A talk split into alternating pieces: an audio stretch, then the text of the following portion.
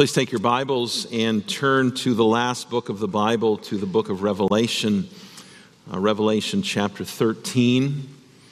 Uh, we'll be reading the first 10 verses. And I think the bulletin says all of chapter 13, but we're just going to read the first 10 verses this morning. Uh, if you were here last week, um, you remember what we looked at in chapter 12. Children, you remember the story, you remember the passage that. Um, there are two characters in chapter 12. There's a, a woman who is pregnant, and there's a great fiery red dragon. And as the woman is about to give birth, the, the red dragon is standing right in front of her, uh, waiting to devour this child. And, and we saw that that was a picture of the devil's attacks against God's people all throughout redemptive history.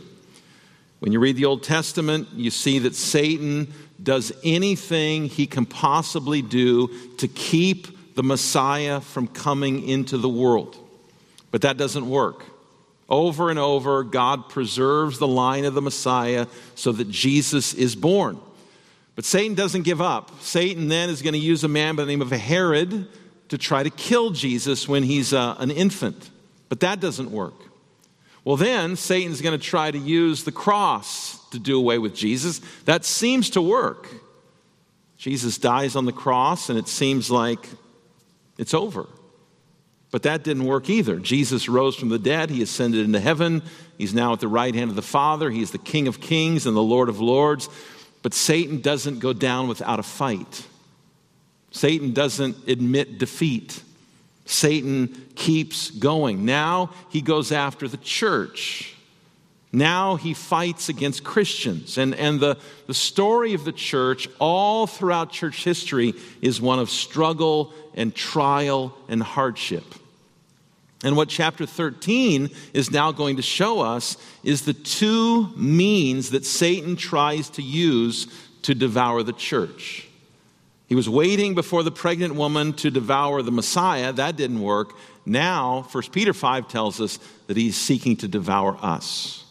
And Revelation 13 helps us to see two of the means that Satan uses in his attack against us.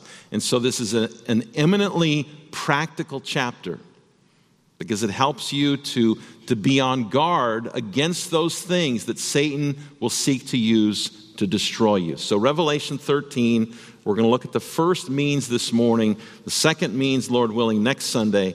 But let's read Revelation 13, 1 through 10.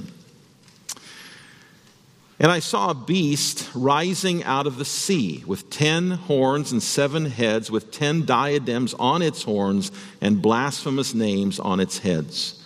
And the beast that I saw was like a leopard, its feet were like a bear's, and its mouth was like a lion's mouth and to it the dragon gave his power and his throne and great authority. One of its heads seemed to have a mortal wound, but its mortal wound was healed. And the whole earth marveled as they followed the beast.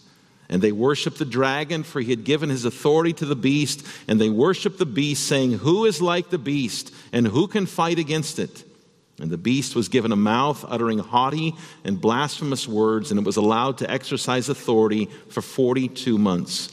It opened its mouth to utter blasphemies against God, blaspheming his name and his dwelling, that is, those who dwell in heaven. Also was allowed to make war on the saints and to conquer them, and authority was given it over every tribe and people and language and nation, and all who dwell on earth will worship it, everyone whose name has not been written before the foundation of the world in the book of life of the Lamb who was slain. If anyone has an ear, let him hear. If anyone is to be taken captive, to captivity he goes. If anyone is to be slain with a sword, with a sword must he be slain. Here is a call for the endurance and faith of the saints.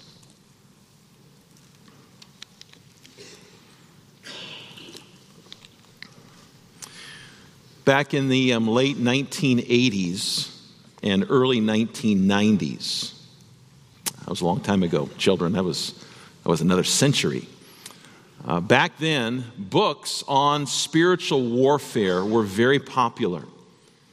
Maybe you read fictional accounts like um, This Present Darkness or Piercing the Darkness or books like that. And, and some of them were kind of out there, they kind of went a little too far. But, but those books were very helpful in reminding the church in that day that we are in a spiritual warfare. There is a spiritual battle that is going on. I think, though, there is a sense today in which we've become somewhat ignorant to that, maybe.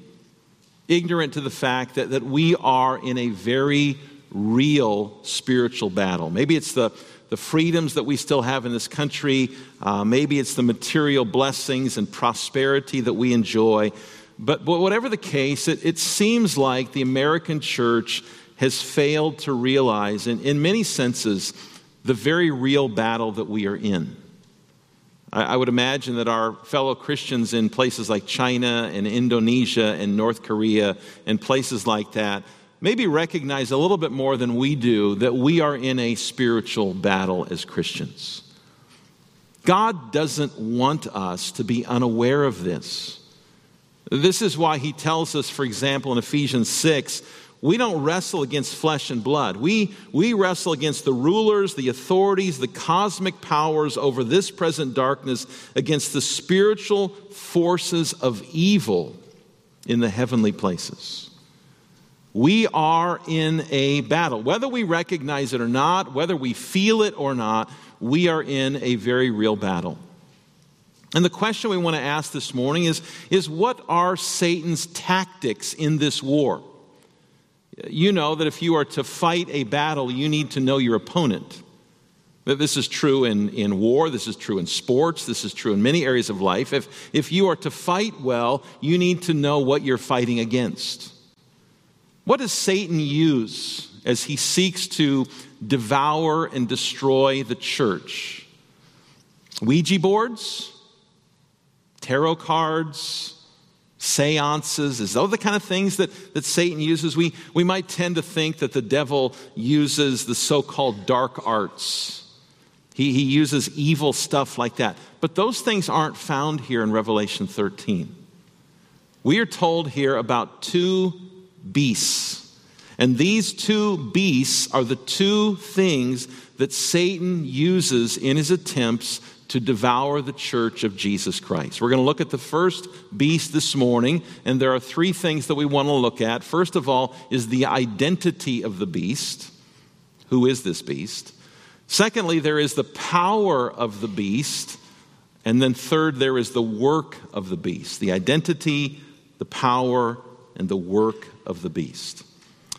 This is another one of these somewhat scary chapters. This is another one of these somewhat intimidating chapters. Um, it, it, starts by John seeing a beast rising out of the sea. Now, remember, the sea is an image of um, turmoil and evil and chaos. And this beast is rising out of the sea. The beast has ten horns, seven heads, ten crowns, and blasphemous names on his heads. Now, if you're going, I think I've heard this language somewhere before. You would be right. Because back in chapter 12, last week we saw this, verse 3, the dragon is described in a very, very similar way. Now, as we saw last week, the, the dragon is a symbol of the devil. And so it would appear that, that this first beast is somehow connected to the devil. That this first beast is, is empowered by and sent by the devil. And so, again, this beast is one of the devil's agents in his attacks against you, in his attacks against the church. We are then told, if you look at verse 2, that the beast is like a leopard, he has feet like a bear's feet, and he has mouth like a lion's mouth. Now, this doesn't seem too helpful at first in helping us understand who this beast is, but the fact of the matter is, there's a very strong Old Testament connection here. Take your Bibles, if you have one with you, and turn to the book of Daniel. Daniel chapter 7. We'll see who this beast is. Daniel chapter 7. Daniel is um, right after the book of Ezekiel. Ezekiel's a very big book, easy to find, kind of in the middle of the Bible. To the right of Ezekiel is the book of Daniel, Daniel chapter 7. If you've read through Daniel before, you might remember that there's a certain point in which Daniel has a vision of four beasts. And that's in Daniel chapter 7. So if you have your Bible, look at verse 4, Daniel 7, verse 4. The first beast was like a lion. Verse 5. The second beast was like a bear. Verse 6 the third beast was like a leopard. This is exactly what John sees in Revelation 13. The beast is like a leopard, a bear, and a lion. And then notice what Daniel sees in verse 7. He sees a fourth beast, and notice how it's described. After this, I saw in the night visions, and behold, a fourth beast, terrifying and dreadful and exceedingly strong, and had great iron teeth. It devoured and broke in pieces and stamped what was left with its feet. It was different from all the beasts that were before it, and it had, notice, ten horns, just like the beast in Revelation 13. Now, in Daniel 7, these four beasts represent four different world empires. Four godless, evil, wicked world empires. Babylon is the lion, uh, Persia is the bear, Greece is the leopard, and, and Rome, the Roman Empire, is the terrifying fourth beast. And so you put all of this together, you take Revelation 13, you compare it to Daniel chapter 7, you put all of this together, and here's what we have in Revelation 13. This first beast is symbolic of godless, anti Christian government. This beast is a symbol of governments that attempt to take the place of God by, by demanding the ultimate loyalty and allegiance of their subjects. So that's who this beast is. Now, notice his power. Look at verse 3. One of its heads seemed to have a mortal wound, but its mortal wound was healed, and the whole earth marveled as they followed the beast. There's a connection here uh, to the Roman Empire of the first century. Most of you here this morning have probably heard of the name Nero before. Nero was a, um, well, he was a very bad man. He was um, the Roman emperor for about uh, 14 years, from 54 AD to about 68 AD. He was one of the most evil, evil figures of the first century world. He was notorious for putting to death anyone who got in his way, anyone who was an attempt attempted to take power from Nero or anyone whom he suspected might take his power, he would just kill him. He had his own mother killed. He, he killed one of his wives by repeatedly kicking her in the stomach when she was pregnant. This is a very, very bad man. He was very much opposed to Christianity, he hated Christians. In 64 AD, he had been emperor for about 10 years. There was a, there was a devastating fire that burned much of Rome. And, and many people believe that Nero was the man who set the fire. He had someone set the fire. But, but he claimed it was the Christians who did it. He wanted to throw them under the bus. And, and because of this, many Christians were arrested, charged with arson, and, and then they were either thrown to the wild animals, they were crucified, or they were lit on fire and killed. Well, finally, in 68 AD, when he was only 30 years old, because much of Rome was turning against him, Nero decided to take his own life. But he couldn't do it, and so he had his chief secretary put him to death, and Nero was dead. After 14 years of harassing the church and, and blaming them for things they didn't do, 14 years of having Christians killed, finally, this man was dead. And, and you can imagine if you were a Christian living under that regime, Imagine that, that your family members had been killed. Imagine that your parents had been killed. Imagine that your friends had been killed. Living under that regime for 14 years, you would say, finally, God has given us relief. It's going to make it easier for us to practice our faith now. Our longtime enemy, this man who has put so many of us to death, is now dead. To use the language of verse 3, it now appeared that the Roman Empire had suffered a mortal wound. But that was not the case. Between the time of Nero's death in 68 AD and the time when Revelation was written in 95 AD, a period of about 27 years, there were three emperors Vespasian, Titus, and Domitian. And all of them were very much opposed to Christianity, and the persecution continued. And so, what appeared to be a mortal wound, what appeared to be the, the end of the persecution of Christians, what appeared to be that mortal wound had been healed. And the persecution continued on. The beast continued to rage against the church. It's almost like a counterfeit Jesus, right? It, it, looks like the beast is dead, but it's not dead. It's been healed, it's been raised to life. And, and now people stand in awe of the beast, and, and they say in verse 4 Who is like the beast, and who can fight against it? You know, throughout history, government has often portrayed itself as our Messiah.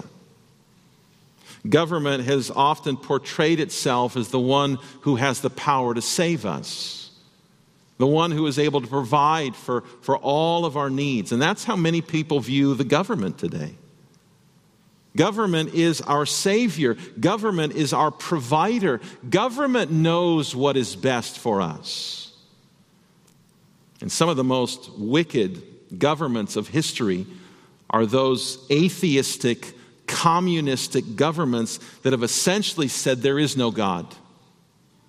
There is no God. You don't need this mythical figure called God, you need us. We will provide for you. We will take care of you. We know what is best for you. But it's not real, it's, it's not true. The government has, has always been and always will be a false Messiah. It's like the old Ronald Reagan line where he said that the nine most terrifying words in the English language are I'm with the government and I'm here to help. Now, certainly, God has ordained human government.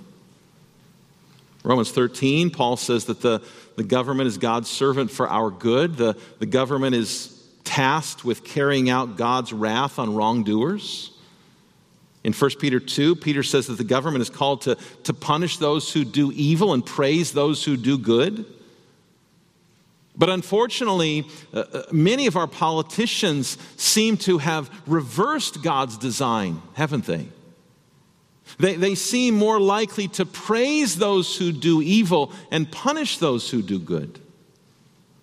But again, government is not bad in and of itself. It's God's institution, it's God's design for our good and our well being. But, but here's the thing we must never forget God or government is not our Savior. Government is not our Savior. And, and throughout human history, we have seen how Satan has used this beast, how he has used wicked governments and wicked civil leaders to, to harass and to punish and to persecute God's people. And here, John is telling us this is what you can expect. This is what you can expect. And so we have the identity of the beast, we have the power of the beast, and then there is the work of the beast. Notice what John says in verse 5. He says, The beast was given a mouth uttering haughty and blasphemous words. The beast speaks haughty and blasphemous words. Children, that word haughty means proud.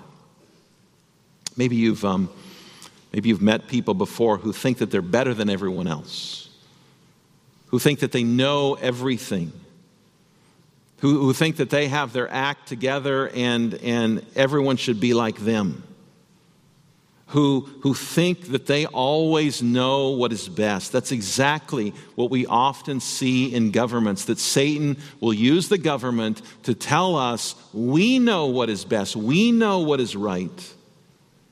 And, and really, it's hard to think of a more fitting word to describe these kinds of governments than haughty, proud, arrogant.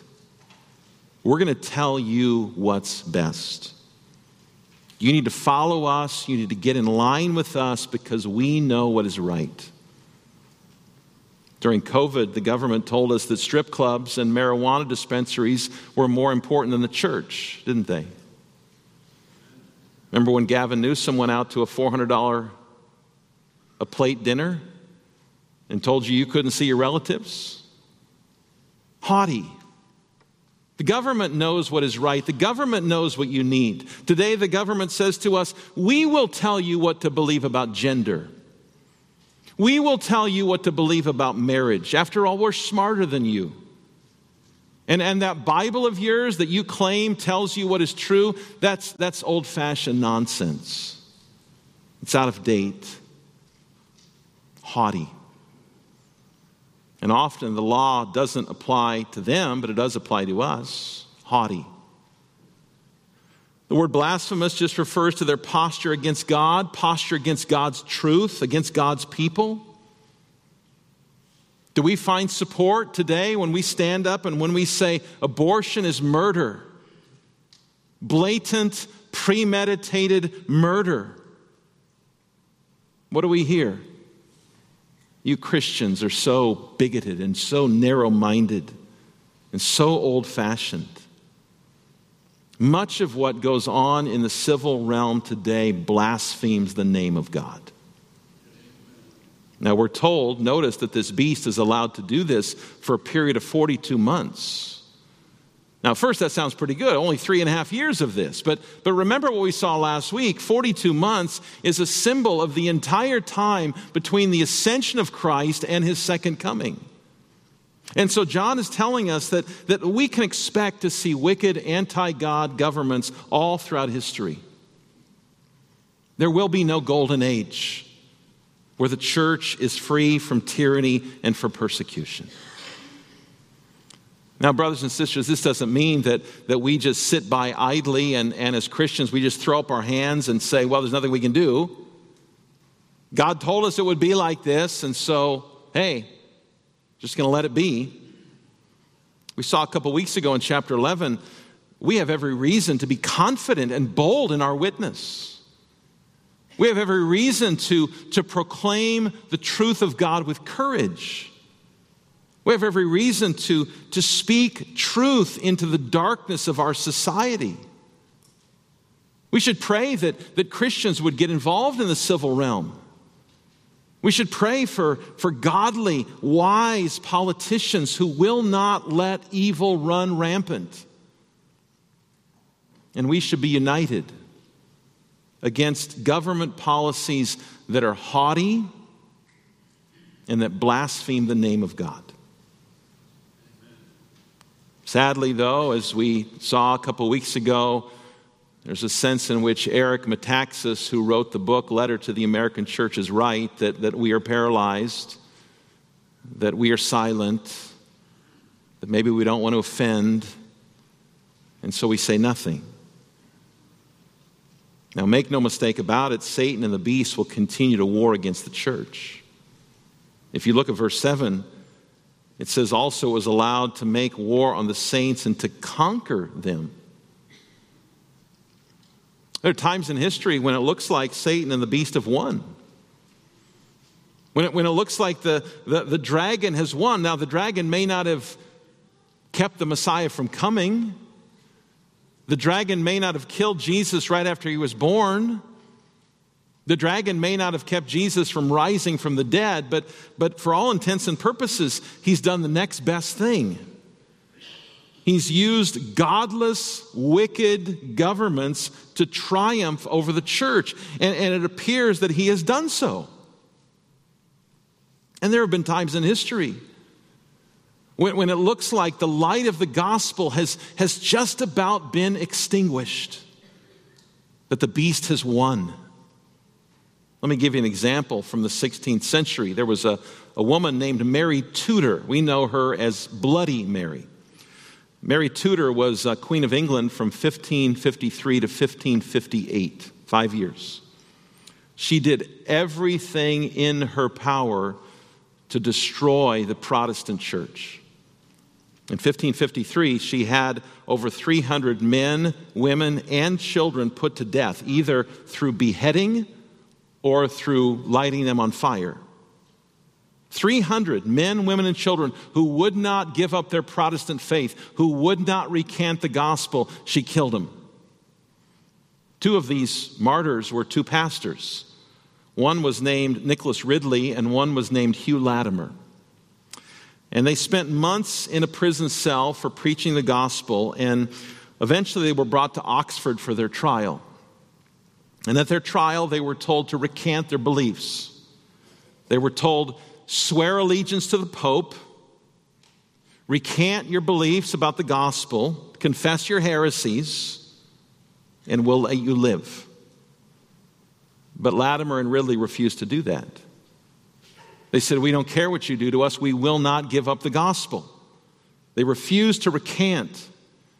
And so Bloody Mary ordered their execution on October 16th, 1555. They were brought to the town center of Oxford and they were given one last chance recant or die. But they refused.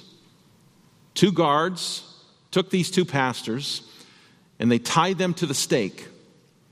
And they took straw and they took wood and they surrounded those two pastors with straw and wood and they lit it on fire. And it's at that point that Latimer turned to Ridley and he said these famous words. He said, Be of good cheer, Master Ridley, and play the man. We shall this day, by God's grace, light such a candle in England that will never be put out. And that's exactly what happened. Three years later, at the age of 42, Bloody Mary died. And the gospel continued to spread all throughout England. Dozens and dozens and dozens of more examples could be given. Times when it looked like the dragon and the beast had won. Times when it looked like the gospel light had been extinguished, that the church was done. But it was not to be the case. No one and nothing can triumph over God's kingdom. No one and nothing can snuff out the light of the gospel. Brothers and sisters, we will face this beast. And this beast will demand our allegiance. This beast will tell us that, that he knows what we need and he knows what's best for us and he's smarter than us and get in line with him. And Satan will use this beast of godless government to seek to persecute the church of Jesus Christ. But know and believe that the gospel will never, ever be extinguished. The church will never be defeated. And what seems like a, a very dark passage and a very discouraging passage ends with a certain level of encouragement for us. And I want you to notice two things that, that should empower us as a church and as Christians to, to endure the attacks of the beast. Notice the first one in verse 8. And all who dwell on earth will worship it Everyone whose name has not been written before the foundation of the world in the book of life of the Lamb who was slain. Notice that phrase written before the foundation of the world in the book of life. The encouragement this morning, Christian, your name is in that book. Your name is in that book. And the encouragement this morning is very simply to remember to whom you belong. You don't belong to the dragon. You don't belong to the beast. You belong to the one who was slain. You belong to the one who shed his blood for the forgiveness of your sins and so that you would live forever with him. I want to encourage you this morning that when you feel weighed down and when you feel discouraged and when you feel hopeless by the godlessness of this world, and, and who of us doesn't feel that? Who of us doesn't feel the, the burden and the weight of living in a godless world? When you feel that way, remember who you are. You don't belong to the beast. You don't belong to the dragon. The beast is not your Savior, Jesus is your Savior. You belong to Him, and there's nothing that the dragon or the beast will ever do to change that. So that's the first encouragement this morning. If you're a believer in Christ, remember to whom you belong. Now, if you're not a believer, the call this morning is to confess your sin and run to Christ. But as believers, we know we belong to Him, not to the beast. And then, secondly, notice verses 9 and 10. It says, If anyone has an ear, let him hear. If anyone is to be taken captive, to captivity he goes. If anyone is to be slain with a sword, with a sword must he be slain. And so, what it's saying is if you're supposed to be taken captive, you're going to be taken captive. If you're supposed to be slain with a sword, you're going to be slain with a sword. The, the point, I think, is this if and when you suffer in this life, if and when you are persecuted for your faith, remember who is sovereign. Remember who is directing and orchestrating all things to their perfect end. Remember that God is in control and that there is nothing that the dragon or the beast can do that is outside of the control of God. I don't know about you, but that's very comforting to me. As I look at the moral filth of our world today, I can be rest assured, I can trust that God is in control. Here in this passage, God gives us a, a very realistic picture of what we can expect in this world. It's not all roses, it's not all happiness. We can expect people to hate us. We can expect people to want to silence us. We can expect hostility when we stand for the truth. We can expect that Satan will try to use wicked governments to silence the church and to devour the church. But, children, who is on the throne of heaven right now? God. Not the dragon, not the beast, but God. And in the end, who will win? God and his kingdom. I have here, and I don't think too many of you can see it all that well, but I have here a, a very visible reminder that haughty and blasphemous kingdoms will eventually fade away.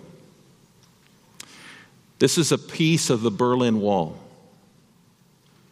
The Berlin Wall was a structure that was built over 60 years ago by those who thought that they could dominate this world through their great power and who thought that they could forever silence Christianity. But in the end, God crushes all of these kingdoms. In the end, God brings these kingdoms to nothing and he leaves them in ruins. Jesus always wins. As fearful as we may be as we look at the beast and the beast we will see next week, remember that the kingdom of God will never be defeated. Let's bow in prayer. Heavenly Father, we thank you this morning that you give to us in your word a, a, very helpful reminder of what we can expect. That we can expect persecution, we can expect hostility, we can expect opposition. But Lord, we are comforted this morning to know, first of all, that you are in control. We are comforted in knowing that we belong to you. And we are comforted to know that your kingdom will never be defeated, that you will ultimately smash to pieces all the kingdoms of this world. Father, help us to be faithful witnesses of yours. Help us to speak the truth. Help us to do it with love and with respect. But help us not to shrink back from declaring the truth of your word and the good news that Jesus saves. Use us, Lord,